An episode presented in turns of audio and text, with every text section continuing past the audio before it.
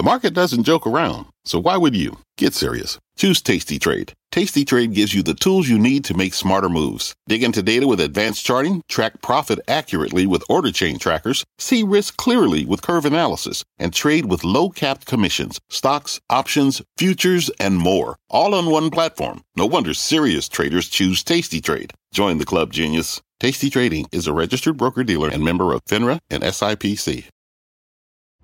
I'm Scott Wapner, and you're listening to CNBC's Halftime Report, the podcast, the most profitable hour of the trading day.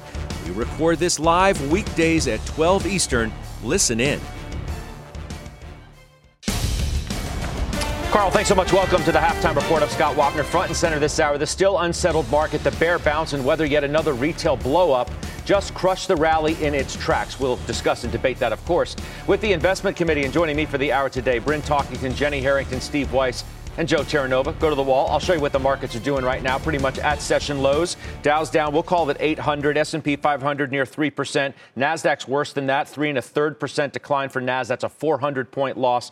Russell's under big pressure today too. Bond yields are on the rise. 10-year note yield 292. We've almost now wiped out all of the Dow's gains over three days from the Thursday low. The obvious question then, Joe, becomes: Is the bear bounce over? and your actions would suggest that you think it is. And to refresh people's memory, uh, yesterday you sold NVIDIA. Yesterday you sold Walmart. You had sold Chipotle on Monday. And then today I learned that you've sold Lululemon as well. Talk to us. So I sat with you, had the pleasure to sit with you yesterday at uh, the stock exchange, and, and you asked me about Target and the potential impact for Target. And I said they better not miss, otherwise we have a problem. Well, we, we have a problem now. Uh, I thought that we would be able to extend this bear market bounce a little bit further than we obviously are.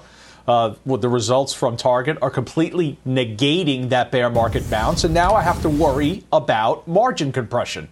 Now companies are no longer able to pass through the rising inflationary costs. So I'm responding to that in my portfolio.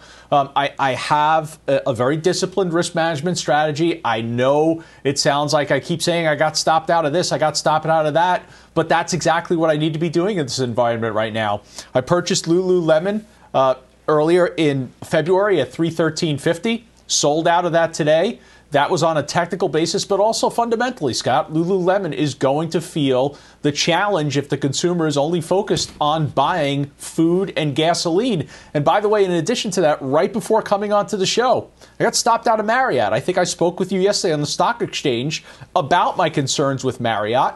That's a name that I entered uh, earlier in March at 159. The stock gave me a 9, 19% rally up to 195 on April 21st. I'm not going to turn a winning trade, a 19% winning trade, into a losing trade. I'm stopped out of that one as well. So I, I incorporate a risk management strategy. That's what I do. I'm protecting myself right now, and I think it's the right thing to do because certainly we now have to have this concern about margin compression. Yeah. And previously, that didn't exist. Yeah, because this has now become a, a, a corporate story. I mean, even Cornell, CEO of Target, and we're going to get to the Target story, trust me on that didn't talk about consumer slowdown. It's just they got caught by the consumer shopping a little bit differently. But it's a margin story. As Joe said, costs are up all over the place. Weiss, you are concerned about everything. That is no different from the view that you've shared with us for many, many weeks. Now you're short the XLF as a hedge. And maybe even more interesting than that is you sold us more Apple. You had told us the other day you had taken almost every position in your book down. Now you've sold more Apple. Why?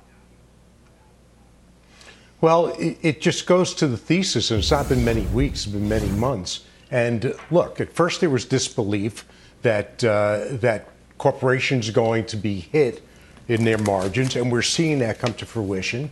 And then there was disbelief that the economy is so strong, consumers so strong, they can tolerate anything.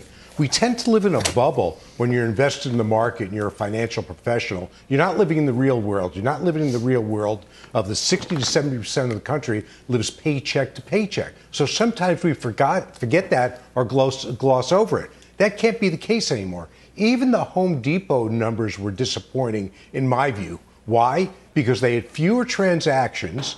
That means fewer people are shopping there, but higher ticket items, and that's because of inflation. How long will that go on for? So, in terms of Apple, even though the phone, phones are subsidized by the carriers. When you're facing recession, I believe that if you're a responsible corporate management employee, meaning a CFO or a CEO or any line manager, that you've got to be storing cash. So if you think buybacks are going to save you in the market, they're not. We saw Target said we're going to reduce the size of the buybacks that we had. And guess what? Buybacks, as we're seeing with Apple, can't forestall the current of selling. So that's why I'm more bearish. And I would also, t- if it's possibly more bearish, said I'd also tell you that people are well aware now of what COVID did in terms of demand for a number of items. Peloton being, I guess, the most visible. And you had that short term pop that people thought would last forever. What I will tell you at this point is that you've got a short term pop from people that have been locked up for two years, that are flying, that are staying in hotels, and that's going to dissipate fairly quickly. To think that could last forever and base your forecast on those continuing trends going on for an appreciable period of time in the face of rising inflation is lunacy. I hear you. Look, I've, so I've, that's I've, why. Um, that's why I'm doing We've it. made this point. I've, I've, had this conversation many times on this program and elsewhere. Um, that if you are looking at the travel economy as the sign of ultimate strength for the consumer, you're looking in the wrong place. Because, of course, there's going to be a lot of spending there. There already is. And then it's going to come out of, of other areas eventually. And even maybe in that space, the services and travel business, it's going to come down there too after you have the initial burst of activity throughout the summer. Now, it's easy to be negative. It's easy to suggest, okay, everybody on the panel today is a seller. I've gone through Joe's sales over the last few days of very marquee names, and Steve Weiss just told you about what he's doing. And then Jenny tweets a little bit earlier a lot of red equals a lot of opportunity, and you are putting your money where your thumbs are, I suppose, if you're tweeting right. that, uh, because you added to Disney, uh, you added to JetBlue, you added to XPO, you added to GXO, you added to Aptiv. Can you take me through those briefly? Sure. But just one thing. We had to fund those. So first let's start with the sells. So we sold Brixmor and Walgreens where we thought there was limited upside. We trimmed huge winners, Bristol Myers and Northrop Grumman, and then we took that money in the big winners and we repositioned it into growth stocks that we think are legitimately oversold. So JetBlue, XPO, GXO, Aptiv, and Disney, they're all down 30 plus percent. We expect all of these companies have will have earnings growth in 2022 and 2023 in like the 20 plus percent range. So you've got JetBlue, where all the noise from the Spirit takeover is completely clouding the stock. I think they'll get back to $1.18 of earnings. That's what analysts are expecting. Trading at like $10, $9, $10 a share right now. XPO and GXO. There's just no doubt that logistics are so necessary, so in demand. They have huge earnings growth, and the stocks are down 34 and 42 percent. Aptiv benefits from EVs. That should have earnings growth of um I'm sorry, I think, uh, shoot, I messed up on that one. I think 14%.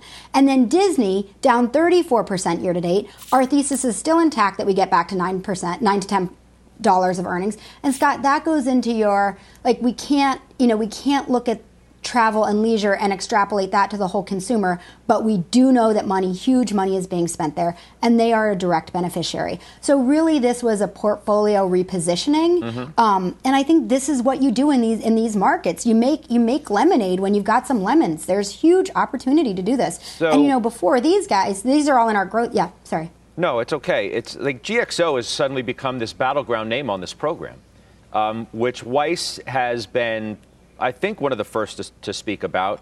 Um, Stephanie Link told yep. me, I maybe it was yesterday, day before, that she sold GXO. You just added to GXO. Mm-hmm. And Weiss, are you concerned about your own position in that stock in the here and now? No, absolutely not. As a matter of fact, I love it. Uh, you know, we've invested privately in, in, private market in infrastructure. And when I saw the rundown and what Jenny did adding to it, coincidentally, I was on the phone with GXO at the time. Let me tell you the headwinds there, uh, the tailwinds there, rather. You're seeing deglobalization. So that's bringing the need for warehouses and logistics back here. Just in time inventory, that's dead. We're not going to see that again in our lifetime. That's coming back. So you're going to need more warehouse spacing. And you are at an end of what's available in warehouse spacing because without China, by the way, which has been shut for two months. Imagine when it reopens. So GXO is the premier player. That's why Apple chose them for their outsourcing. Mm. They save companies two to 300 basis points, I've often said. That's why Intel has contracted with them for Intel's new fab. Mm-hmm. So all the tailwinds are at their back. Their quarter was phenomenal at 19% revenue growth. Mm-hmm. And this is a momentary dislocation, but logistics is ever more important now. And the ability for companies to outsource that, not worry about labor, not worrying about, you know, about intermittent or, you know, sort of like uh, periodic booms in their inventory cycle. Right. right. Push that off on GXO because they can handle it. All right. So, Bryn, um, you've heard everybody's right. comments. And, I don't have oh, you making. Hold on, Jenny. I'm sorry. I got to get Bryn in the conversation. I, will come back to you in a, in a bit. Uh, Bryn, you've, you've heard everybody, and you've, you've heard about their moves too. Uh, so, what what's your perspective today on, you know, look, Dow was down 800 points a, a, moment ago. The fact that we're at session lows, now we've introduced this, this big issue over the past couple of days of, of corporate margins from Walmart to Target uh, and who knows who else at, at this particular time. Dow's down uh, just about 840 or so right now.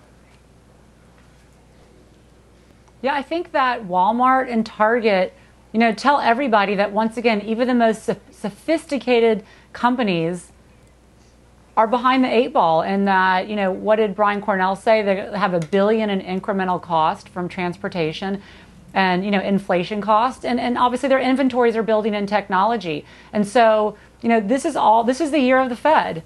Anyone trying to fight the fed i just think it's futile. The fed will win every time. And that's what that's what's going to be frustrating i think about the next few months maybe next three or four months as the Fed continues to talk incredibly hawkish mm-hmm. and that now you have you know profit margins to me are what the big sell-off are today is that you know analysts were still really bullish on earnings still bullish on profit margins but when you have 400 basis points of degradation from target from profit margins I mean that that's a that's a huge degradation there, and so I think you're going to continue to have different sectors have their knees cap, you know, cut off, and, you know, outside of energy, which has held on really well so far, there's been no place to hide in terms of having a positive return this year. But I would just, you know, it, investors need to be patient this year, not have a, a, trigger finger, because once again, the Fed is adamant to slow the economy. That means they, they, want are. the consumer to slow down. They want the companies to slow down. They want unemployment to go higher. And the market is pricing all of this in day by day. And that's why you're going to continue to see multiples come down. And it's going to be a choppy year, which I think probably ends the year negative, which, which I felt that's a high probability of a zero or a negative easily at the end of the year. I mean, Powell's trying to tell you that. Some people might not want to listen, might not want to hear it. But Powell's telling you, and he did yesterday, that he's ready for a fight. And he's going to punch and punch and punch until he knocks inflation out, whether some people want to believe it or not, because his comments yesterday was about as hawkish as they've, they've been to, to date in that interview, the Q&A that he did with the Wall Street Journal. Um, the issue, obviously, there it is. Well, you know, what we need to see is inflation coming down in a clear and convincing way, and we're going to keep pushing until we see that. And he said that among many other things, but that's the gist of it that gives you the flavor of what the narrative is after he said all of that. Then you get Target CEO Brian Cornell talking directly about what the Fed chair is trying to fight this crazy inflation and what Brian Cornell is trying to deal with a billion dollars in freight. The forecast there, it's an, it's an astounding number, which Cornell says things have changed from even 13 weeks ago. Sure, the product mix may not have been right. He said the consumer started to shop differently, but then he owned it. We didn't project properly. We own that. I own that. I mean, it's about as contrite as you've ever heard a, a CEO be on television after their numbers are bad and the stock really dictates what they're going to have to do in terms of their messaging. For more on that, let's bring in Hightower's Stephanie Link. Steph, it's good to see you. We had to talk to you today because we did have a conversation yesterday after Walmart on overtime where I asked you directly if you were worried, and you said you are, or you were, mm-hmm. about what Target was going to deliver. Now they delivered it. What do you say now?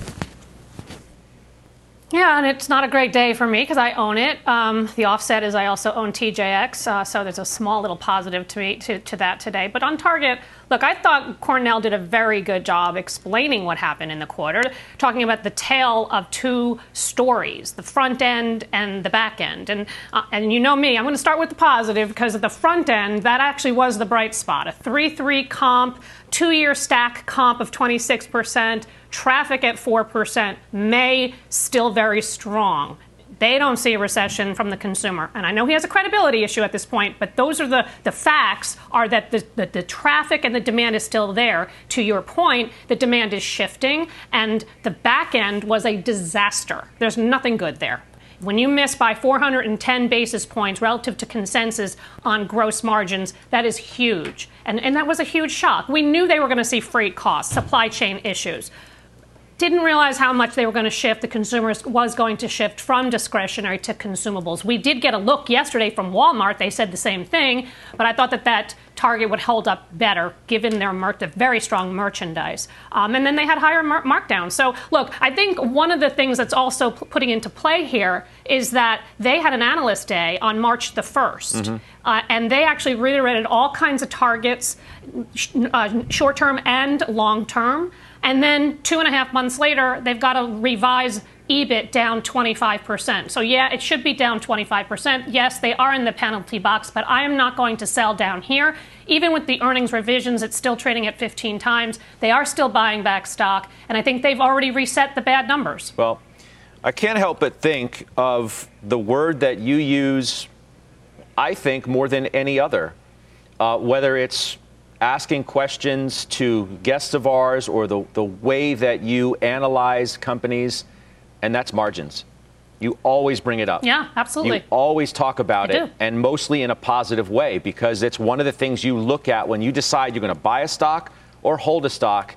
It's the margins. Are margins going to hold up? Here they are telling you directly that not only didn't they hold up, that they may continue to be even worse moving forward if inflation continues to be as bad as it already is. So I'm somewhat surprised that you're still willing to stick with a stock when your keyword is the most uncertain that it has been in years, if not decades. But they just revised the numbers down by 25%, Scott. They're doing things, they're putting things in place. They already revised numbers even the second quarter. They told you the first half of the year is going to stink and margins are going to be under pressure. But in the back half, they're going to put things into place. And I do think they're going to have to put some pricing into place. They didn't, they didn't say that today, but I think they're going to have to. But then, what if supply chains actually do start to ease a little bit, right? They still have the people coming into the store. If they didn't, then the story is absolutely dead on arrival. But I think they've already reset the bar lower and it's already in the stock price. And it, again, 15 times earnings.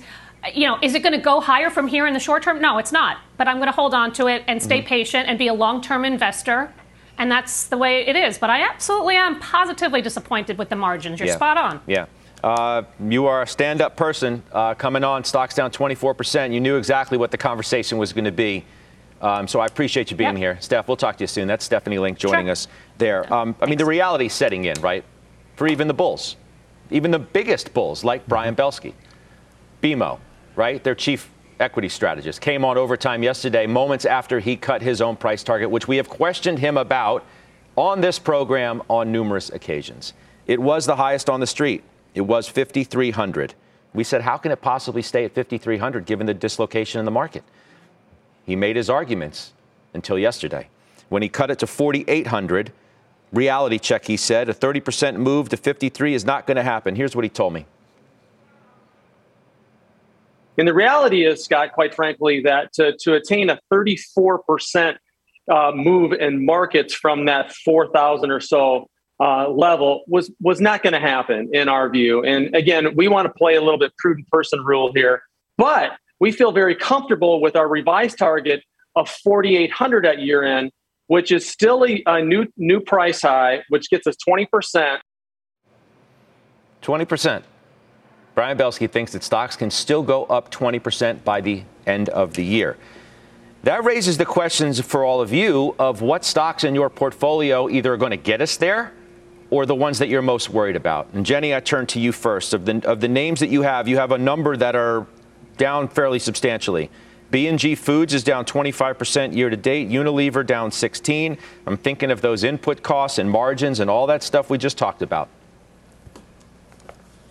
So those are each 2% positions. B&G is a 2% position in the US dividend strategy, Unilever is a 2% position in the international strategy. They're not I mean when you asked the question coming up to the show, what are you worrying about? It was really hard for me to find out what I was worrying about because most of the companies in my portfolio are actually really well positioned for a, an environment. They are cash flow oriented companies and if we're in an inflationary or a stagflationary environment, who do you want to own? You want to own the companies that put cash in your pocket. So, yeah, those two could be doozies. They also could be fine because as consumers, uh, sorry, as individuals are making more, as wages increase, they're going to be able to pass some costs on. So, I'm not terribly worried. That was me just trying to find out. Uh, find two companies that I could give you that I worry about more than others. For okay. the most part, I think you can actually be okay. And you know, can I just say one thing on the Belski thing?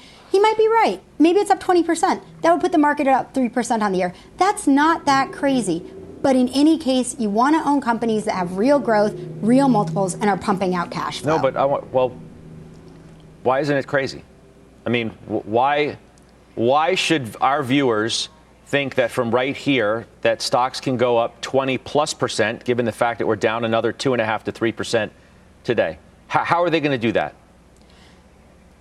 Because the economy isn't that weak and the consumer isn't that weak and the consumer still has a ton of cash in their pockets. And I think that the market can shift where you have the, the XPOs and the GXOs and the JetBlues, they could lead the way up. Those stocks shouldn't be down 40%. So they could easily rally. I don't think you need the same leadership that we've had in the past five years to drag the overall market up. I think energy is going to continue to lead. So I, I think all of that could work people can make money if they just shift out of what they had that have dragged them down and into new things that are down too much and can bring them up for the rest of the year. So I think it's possible. I don't think it's probable. I think it's possible.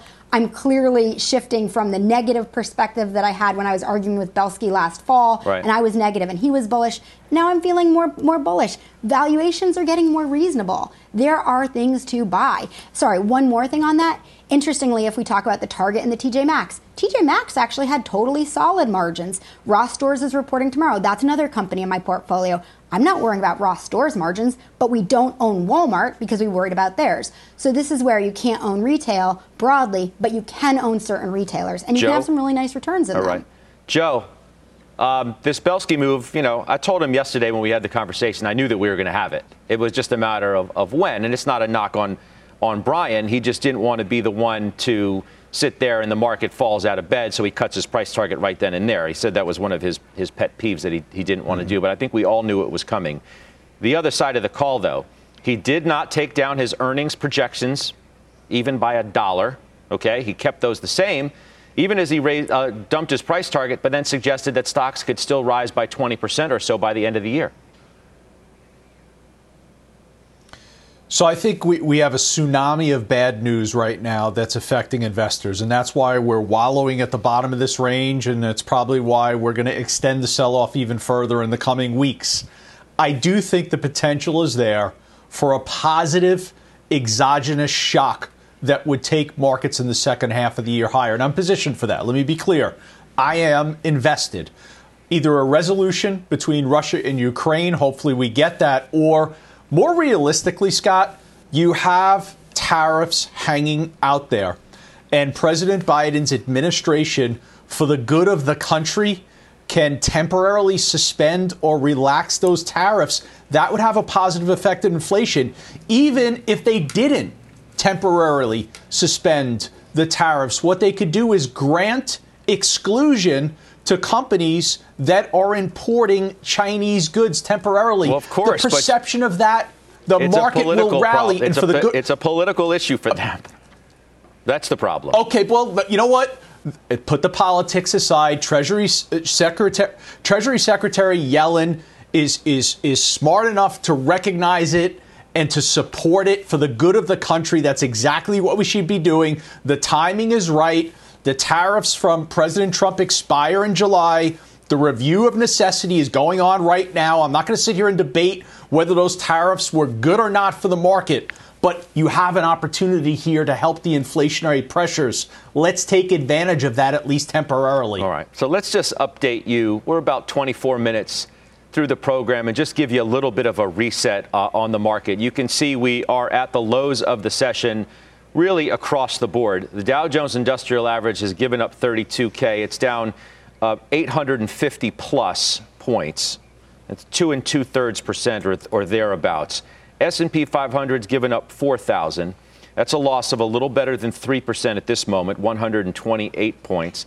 NASDAQ is down just about 4%, a little bit less than that, but it's still a loss of 450. So we're, we're at the lows of the day for stocks. So let's add another person to the conversation, Courtney Garcia, uh, Payne Capital Management. It's good to see you. Uh, she's a senior wealth advisor, uh, of course. So what's your view here uh, as we find you at the lows of the day now, and we're wondering if we're going to have that bear market bounce, which we did.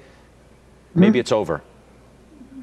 Yeah, and I don't think we're necessarily the end of the selling here. Um, it's really what we were talking about last week. Is I think there's probably still a little bit more pain in the market. There's still a lot of nervousness. Um, I don't think the volatility is quite where we see it when the markets are bottoming. And I think longer term speaking here, and you guys have really touched on this with the show, and I completely agree. I don't really think the economy is necessarily impending a recession. I think the economy is in a lot better shape than the markets would suggest they are right this second.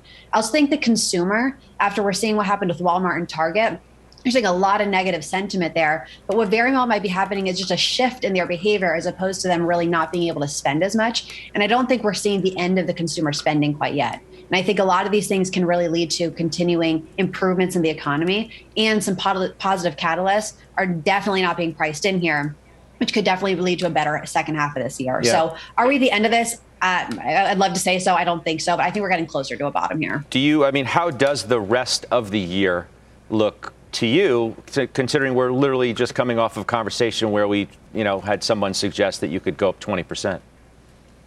I'm definitely on the on the optimistic side here. I mean, I, I'm not.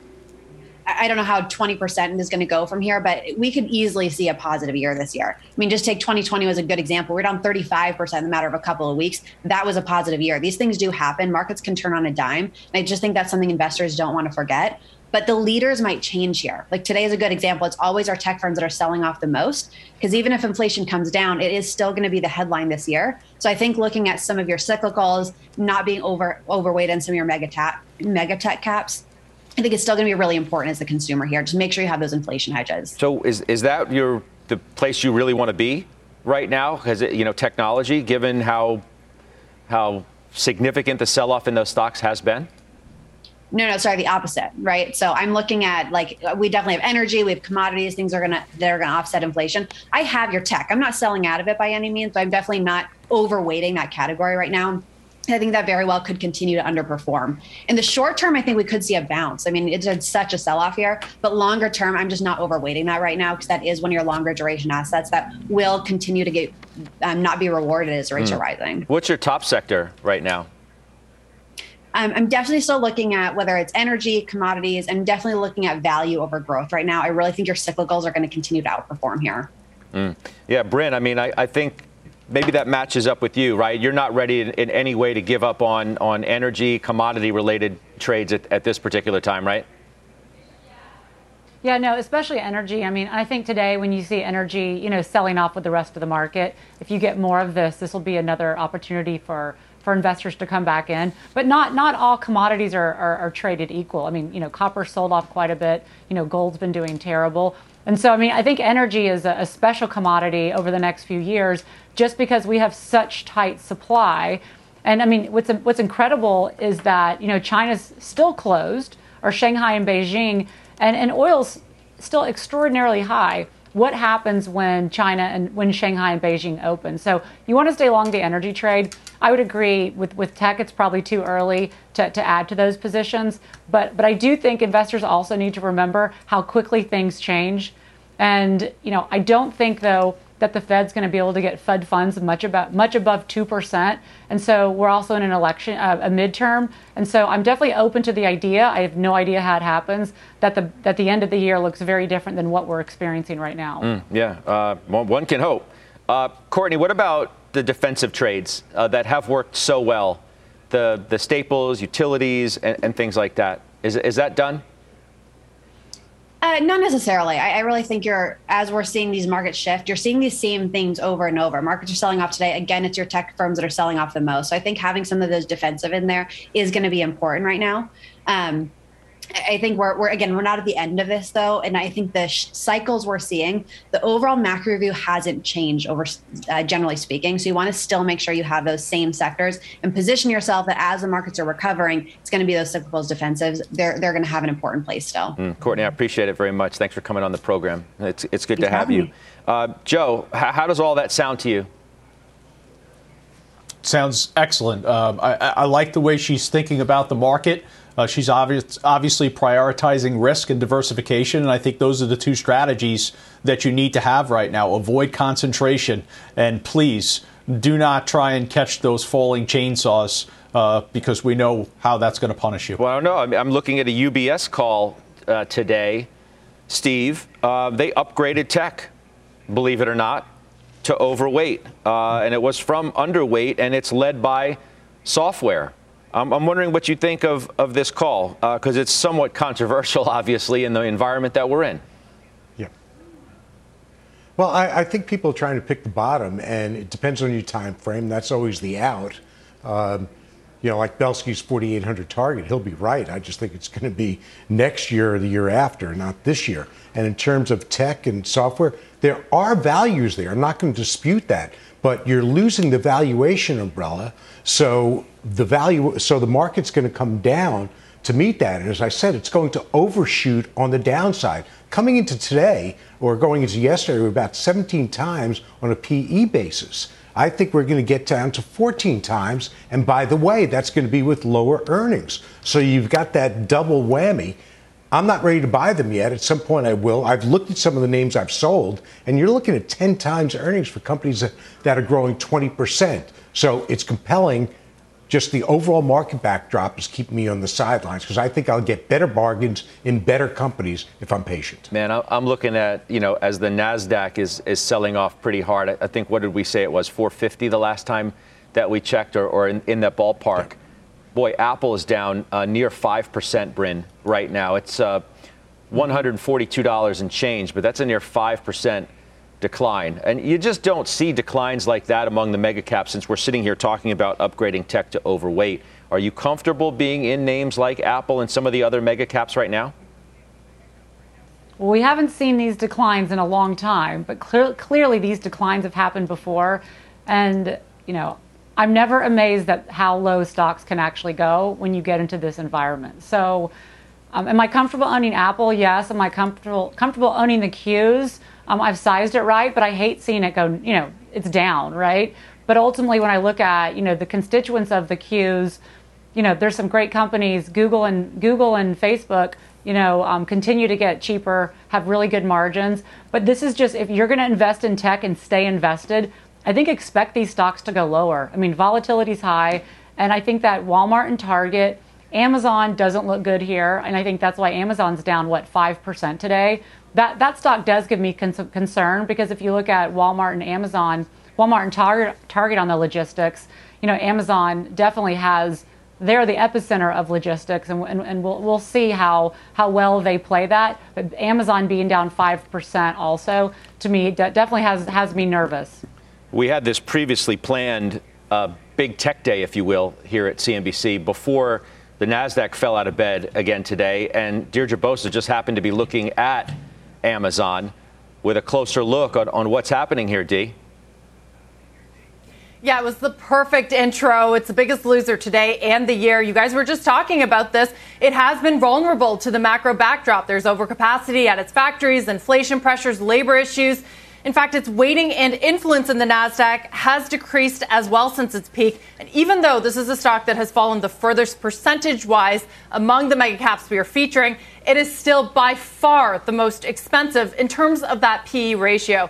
So, what does Wall Street think? Well, it is overwhelmingly positive, but that's not super helpful because Wall Street is positive on all of the mega caps. Hardly a sell rating to be found. So, we looked beyond the surface for you guys, and price target from analysts that may be a more relevant signal. For Amazon, the trajectory is down, as you can see from that line, that dip at the end there. For other names like Alphabet, Microsoft, and Apple, that line is flat. It's a lot more steady. So, Scott, perhaps that signals less confidence in that upside for Amazon. Yeah, well, I, would love to find out what others think on the desk, Dee. Um, thank you for teeing us teeing it up like that. Um, Joe, Amazon was named a top pick today at JP Morgan to exactly what Dee was talking about, the love that Wall Street continues to have for this name, right? 4,000 bucks, they prefer it among all of the mega caps. You look at that PE that Dee talked about and we showed on the wall, 71 and a half times forward.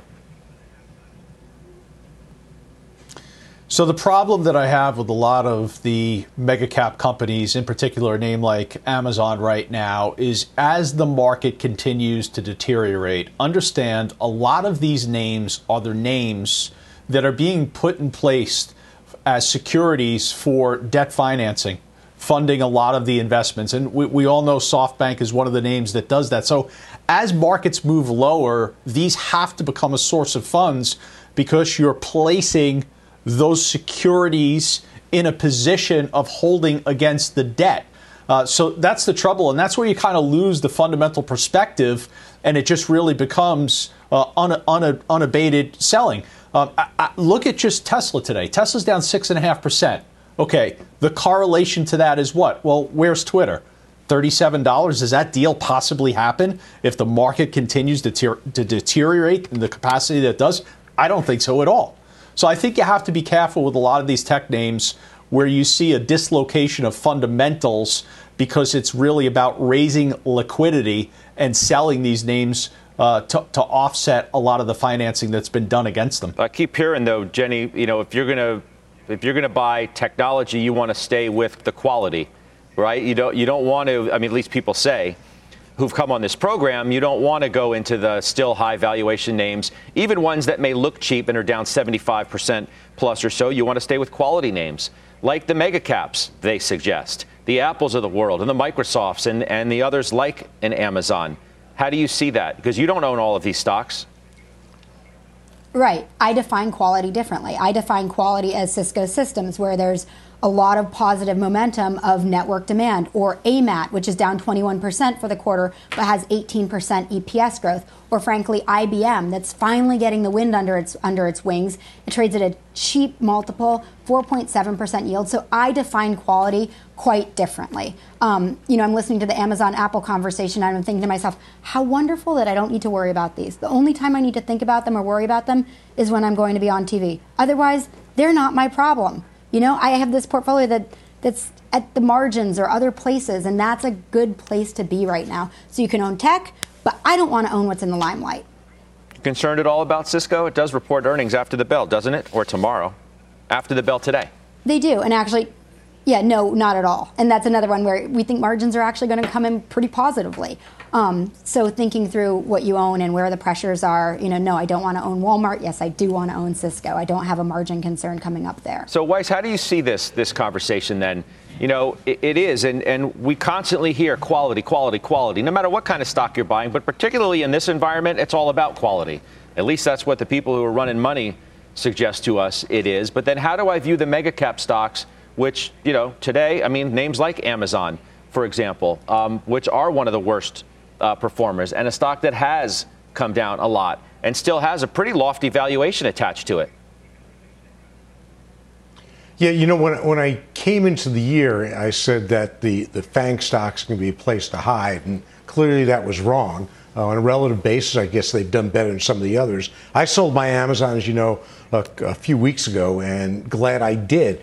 The valuation is too high, period. At some point, a company gets so big that it can't grow like it used to. And Amazon can't even make acquisitions that will grow their business, nor can the other FANGs, because the Biden administration has said, no, we're against that. So I think Amazon's got some issues going forward. I believe that you know, in terms of their AWS offering, that we're seeing the end of the Uber growth there. It'll still grow nicely, but you've got others coming to space, and price is a consideration because it's difficult to determine which is better. What's the better value proposition? It's only going to be based on price. So that's a major reason I sold it, and the consumer. So I just don't think consumer's that strong. I think it is right now, but it's a bubble, and going forward, do the math you'll have that the, the consumer in the luxury segment will still do fine. But everybody else, the numbers just don't add up. And I don't know why people don't see that. See, so they'll spend less. I, Apparently. I disagree on that, though. Go. Okay, I disagree that it's like only the luxury segment will do well. So, as you guys know, I bought American Eagle for the dividend strategy uh, two weeks ago.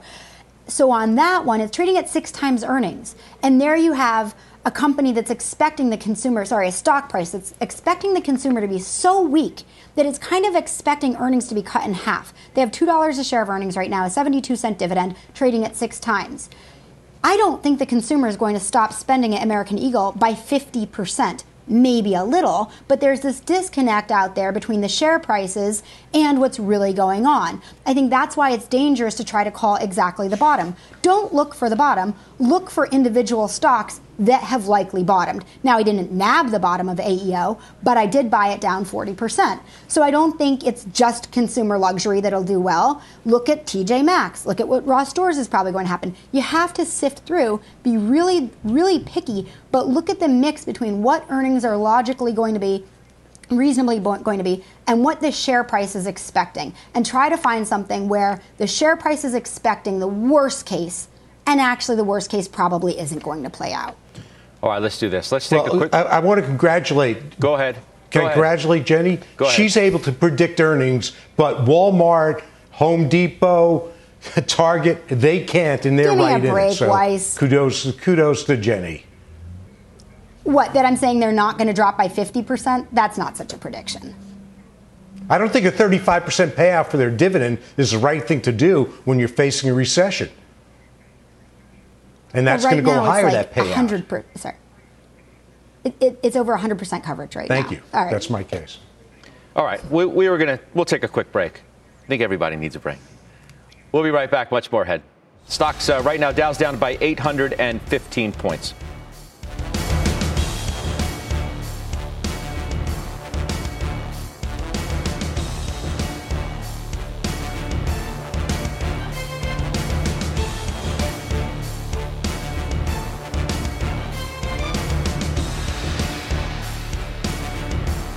Old Dominion Freight Line was built on keeping promises. With an industry leading on time delivery record and low claims rate, we keep promises better than any other LTL freight carrier because we treat every shipment like it's our most important one. Visit ODFL.com to learn more. B2B selling is tougher than ever, and we feel your pain. If you're struggling to close deals, consider giving LinkedIn Sales Navigator a shot. This sales intelligence platform helps professionals like you engage high value customers, drive higher revenue, and increase sales performance. Sales Navigator also guides you in targeting the right buyers, highlights key signals such as job changes or which accounts you should prioritize, and uncovers hidden hot prospects so you can find those buyers that are most likely to convert. Fueled by LinkedIn's 1 billion member platform, Sales Navigator gives you the most up to date first party data, enabling you to unlock conversations with the people that matter. Right now, you can try LinkedIn Sales Navigator and get a 60-day free trial at linkedin.com slash halftime report. That is linkedin.com slash halftime report for a 60-day free trial. Let LinkedIn Sales Navigator help you sell like a superstar today. Just go to linkedin.com slash halftime report and get started.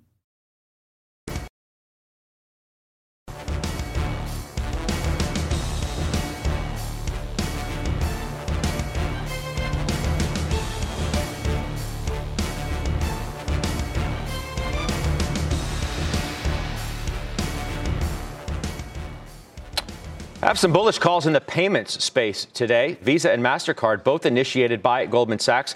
It's our call of the day. Bryn, you own Visa. You prefer it over MasterCard? They're both great. I own Visa. I'm going to stick with Visa. What's interesting, we're talking about profit margins earlier with Target. You know, the margins of these companies are in the 40s. And as the consumer gets weaker, which I think the consumer will get weaker because we're a 70% consumer led economy, and Jay Powell wants the consumer to get weaker, therefore to lower growth. I think that swipes will continue.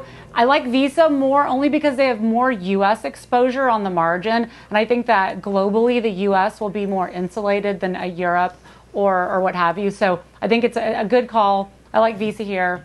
Um, if it continues to get cheaper, I, I probably will sell out of some other names that haven't done well and buy some more. Joe, Visa, MasterCard, FinTech, what floats your boat? Quite candidly, I've missed both Visa and MasterCard.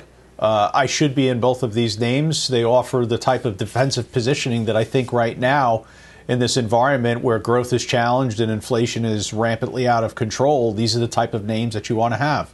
Transactional in their nature, they're not taking any credit risk. Um, so both of these names are names that I've I've written down here, and, and I may have to take a position in them soon enough. We'll see if they can. I mean, year to date, down five percent, 5.5 for Mastercard seems like a win. And it goes to the overall environment. Like sure flat does. to down slightly is like the the new up. Jenny. So both Visa and MasterCard, even being down on the year, are still too rich for us. They would be candidates for our disciplined growth strategy, but that strategy needs a 5% or better free cash flow yield and significant earnings growth. So they don't work for us. So in that space, kind of, we own Western Union with a 5 and change percent yield in the dividend portfolio. We own Fiserv in the growth portfolio. So just a different a different take on the space. All right, up next, the stock Steve Weiss just sold. We'll tell you what it is when we come back on the half. The spirit of performance defines Acura, and now it's electric. Introducing the all-electric ZDX, Acura's most powerful SUV yet. While what powers their cars may change, the energy that makes Acura never will. Crafted using the same formula that brought them electrified supercars and multiple IMSA championships, the ZDX has track-tested performance that packs an energy all its own. With a premium Bang & Olufsen sound system and up to 313 mile range on a single charge, and a Type S variant with an estimated 500 horsepower, the ZDX is everything they said electric could never be.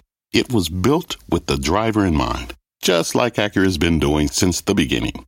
We could talk all day, but the only way to experience this electric performance is to drive it yourself. Unlock the energy and order yours at Acura.com. What does it mean to be rich? Is it having more stories to share or time to give? Is it being able to keep your loved ones close or travel somewhere far away? At Edward Jones, we believe the key to being rich is knowing what counts. Your dedicated financial advisor will take a comprehensive approach to your financial strategy to help support what truly matters to you. EdwardJones.com slash find your rich. Edward Jones, member SIPC.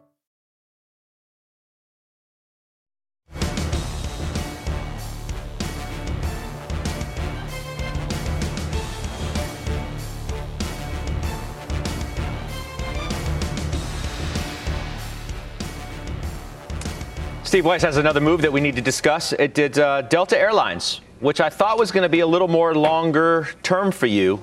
And we had this conversation, but a couple of days ago. Why'd you get out now? Yeah, I thought it'd be longer term too, but it was up 10% in in less than a week. So in this kind of market, you got to book the profits when you can. Airlines you only rent anyway. Question is, do you rent them for a week, for a month, for six months, or for a year? Because they're such capital-intensive companies. Yeah. And uh, so cyclical. So that's why I sold it. But I mean, a gain, it- a it- rare gain in this market. I'm sorry to interrupt you. It, it feels like uh, when I, when I heard this news, I'm like, United Airlines changed the trajectory of this trade for you in some respects, right? They, they raised their outlook yesterday. Without a doubt. Yep, Kirby was, was positive. All, the whole sector ripped, and it made perfect sense to me why you would not be willing to stick around if your overall view was as negative as it is. Yeah, no, that's that's absolutely right. And keep in mind, I bought it when everybody turned negative on it, and I think this is a short-term pop. Look, you know, business travelers are getting back on the road also. We talked about the consumer, but the business travelers getting back on the road also because they haven't seen their accounts, their customers, whatever, their suppliers for two years. Then they're going to go back to Zoom. Who wants to be on a plane more than they have to?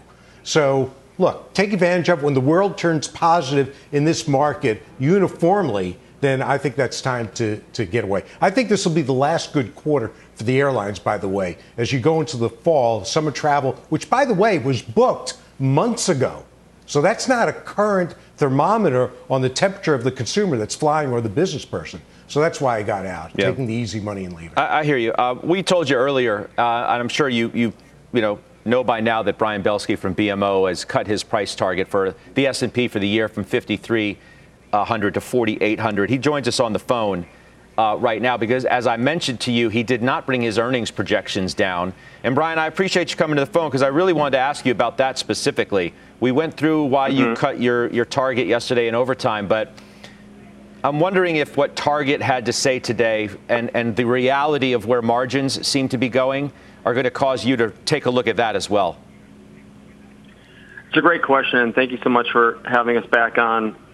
One of the other moves we did make yesterday, obviously, too, was we talked a little bit about bringing that consumer discretionary weighting down, and we did that. We went more neutral consumer discretionary given the fact of what we've seen in the high valuation part of the market. Remember, too, that Tesla and Amazon are technically consumer discretionary stocks and really skew what's happening there. But there's no doubt that that Target's numbers were were in what Walmart said uh, previously to that.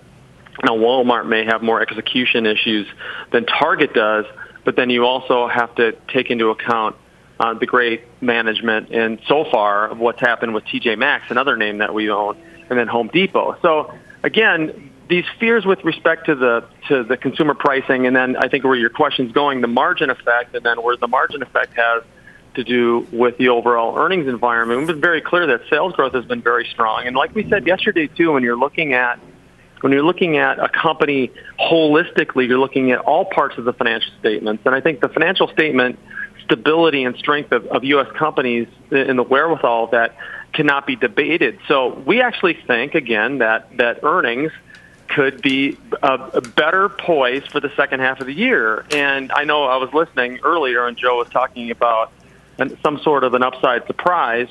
I think the market's not not anticipating, not positioned for any kind of upside surprise in the second half of the year, and that's why we feel so comfortable. Number one, with our earnings target, but number two, uh, as history also being a guide that we do indeed have seen markets in the past have these types of recoveries out from either cyclical bear markets, like the market is acting like, or just this correction phase, and we can have this 20% bounce.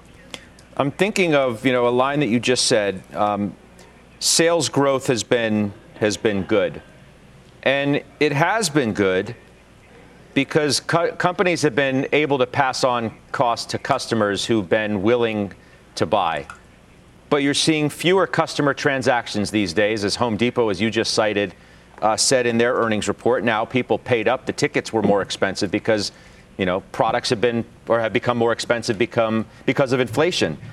At some point, that's going to run its course. The, the consumer is not going to be either willing or able to continue to pay up for these high prices, which the targets of the world literally just told you they can't raise any more. So that would seem to mess with your projection a little bit, I think.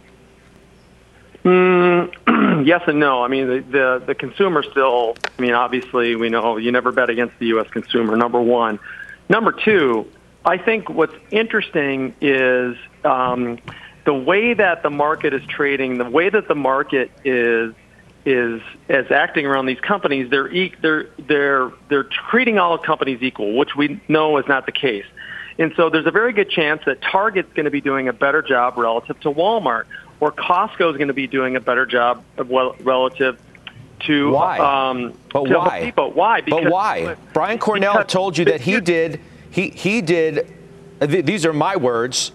Um, mm-hmm. He did a bad job of, of of forecasting. He owned it. He ate it. Right. Walmart had similar problems. They projected poorly. But what gives you confidence that they're going to be able to do that any better moving forward in what is a quickly changing environment? Well, here's my confidence. My confidence is, is that is that it's still just like at the stock pickers market, companies are going to be able to do things better as well. And I do think that the consumer is still going to spend $100, Scott. They're just going to maybe spend uh, be much more concentrated on where they spend that money and that money is still there. Now, it is troubling that they've been bottling up and not passing along these costs. But again, there there's a very good chance that that some of these that some of these pressures with respect to supply chains could fall off really dramatically the second half of the year, and inflation could drop off, and some of this may be a moot point. And yeah, there is going to be some costs that are going to be passed along, but but the consumer remains resilient. And that's why we're so bullish on that. All right. I appreciate you coming to the phone uh, on a moment's notice. That's Brian Belski from BMO. We'll take a quick break. We'll do final trades next.